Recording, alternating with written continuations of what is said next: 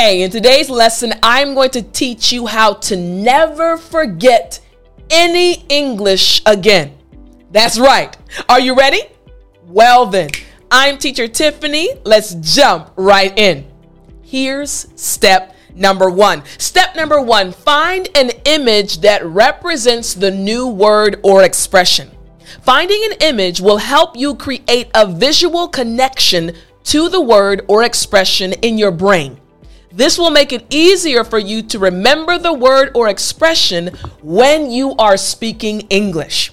This is something that will change your life. For example, let's say the new word you learned was delicious. We have delicious right here, and I'm going to show you how you can apply step number one. So, I want you to think right now what's something delicious, right? Think of an image that could represent the word delicious. Now, I'm going to say an apple because I really love apples. So I could go online and find a picture of an apple. Why? Because, in my opinion, apples are absolutely delicious. So I have completed step number one.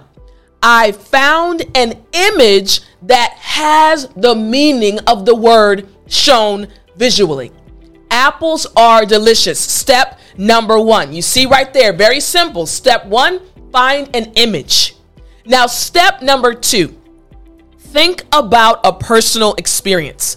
You see, thinking about a personal experience related to the word or expression will help you create an even stronger mental trigger in your brain.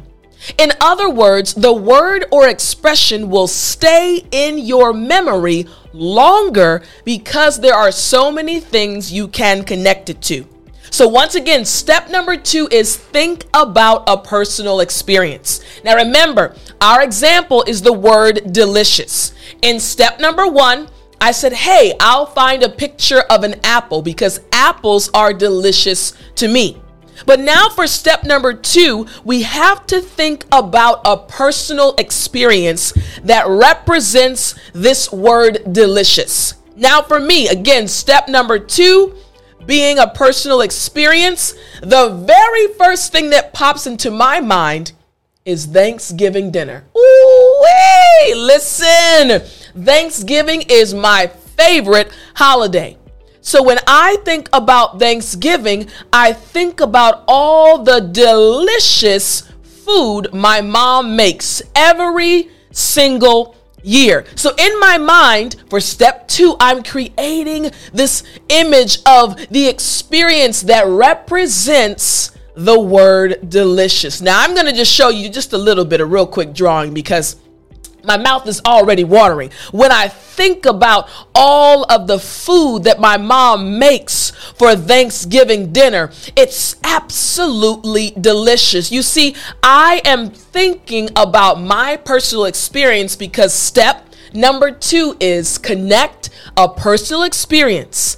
Think about an experience that connects to the word or expression you are learning. Step number two. Now, step number three is important. Step number three, write down the five W's.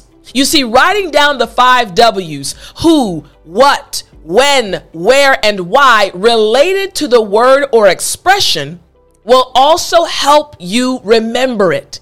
This will also help you remember how you first learned about the word or expression. So, let me explain. Right now, we are talking about ways to never ever forget the words or English expressions that you learn, right?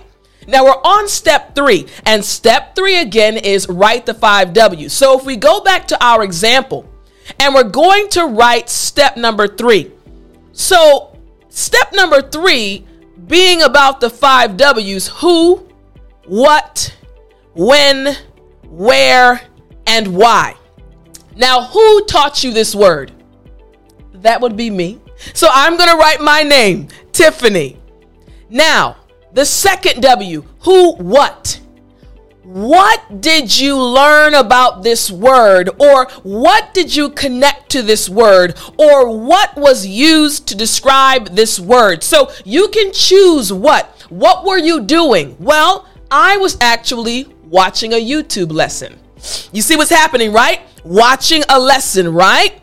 Watching a lesson on YouTube. Again, we're just putting into practice these steps. Now, who, what, when? Well, it's Sunday. Hopefully, it's Sunday where you are as well, but it might be another day for you if you're watching this lesson later. Who, what, when, where? YouTube. Who, what, when, where, why? Trying to learn English. So you see what's happening, right? We're using step three to document when, how, where we were, the situation surrounding the time period when we learned this word. The word being delicious. Makes sense, right? We're creating all of these connections in your brain. When you are learning a new word, let's see if you can see this. When you're learning a new word or expression, you need to create connections in your brain to help your brain remember the word or expression. This will help you use it later on. Yes, if you're watching this lesson, he has a big head, but it's okay. All right, so step three five W's. Again, who, what, when, where, why, talking about the situation, describing the situation when you learned the word or expression. Now, step number four create unique sentences using it. Creating three sentences that use the word or expression will help you organize your thoughts. This will also create another connection point in your brain for the new word or expression. You see, we're putting it into practice immediately. So, again, for our example, we have the word delicious. So, if we are going to, for step number four, create three unique sentences using the word delicious. For example, I can say, My mom ooh, made some delicious food for Thanksgiving. So I'll write the first example sentence, all right? So again, I could say, My mom, oh man, that food was good, made some delicious food made some delicious food. Again, you see that we're applying it to our lives, right? Some delicious food for Thanksgiving. This is step number four, helping you never forget what you learn.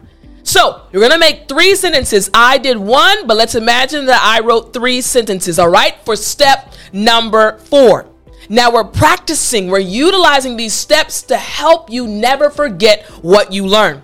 Now, step number five, very interesting. You now need to teach someone what you know. You see, teaching someone else the English you know will actually help you remember it even more.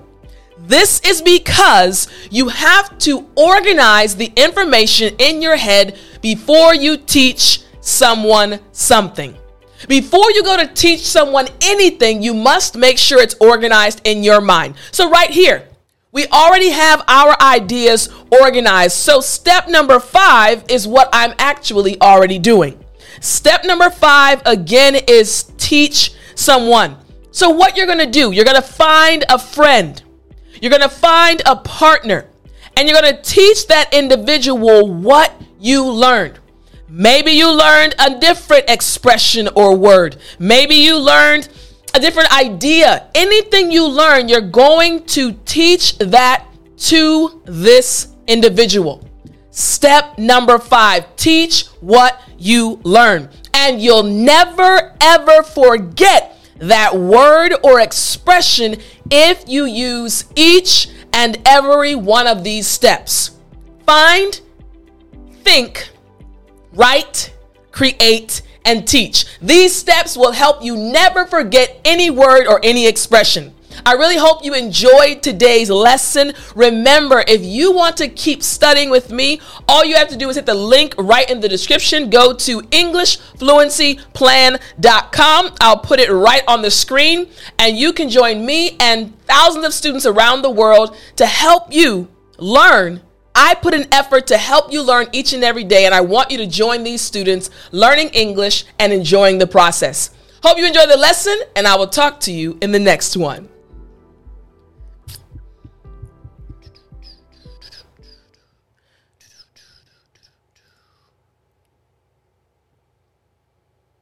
You still there? you know what time it is. It's story time. Hey, I said it's story time. All right. So, today's story always brings a smile to my face. So, growing up, I really had a good childhood. I had a great time. I loved school, had a lot of friends, home was good, parents were wonderful. But there are some things about my elementary school and middle school life that I will never forget. So, when I was in the sixth grade, we had a big class, about, I think there were about 26 of us, 27 of us. We were a large class. But something that was very unique about us was the fact that we all hung together. We really enjoyed each other. We really, excuse me, something was on my lip. We really liked hanging out with each other, right? We would always play at recess together. We always spent time in class together. And we always used to get in trouble together as well. so one day, we were in class and we were smart. So we would finish our work early, which means that we would also start talking a lot. And our teacher, Miss Howard, if you're watching this, Miss Howard, you know how much I love you. Miss Howard, so she would always say, Do your work and then sit quietly. We did our work. We followed the first one, the first instruction. But that second instruction, we tried, but we loved to talk. So we'd finish our work and I'm I'm guilty too. I am very guilty too. And then we'd start talking. Hey, hey, hey, hey, hey, you finished, you finished. And we just start chattering. One day, our teacher got upset. Miss Howard said, sixth grade, put your pencils down. And we said, uh oh, she's mad, she's mad. Like, we weren't laughing, but it was because we weren't bad. Whenever she would get mad at us or scream, she really loved us. We would kind of say, uh oh, here it comes. And back in the day, years ago, this is about 34 years ago, 30, 30-ish, 30-ish years ago.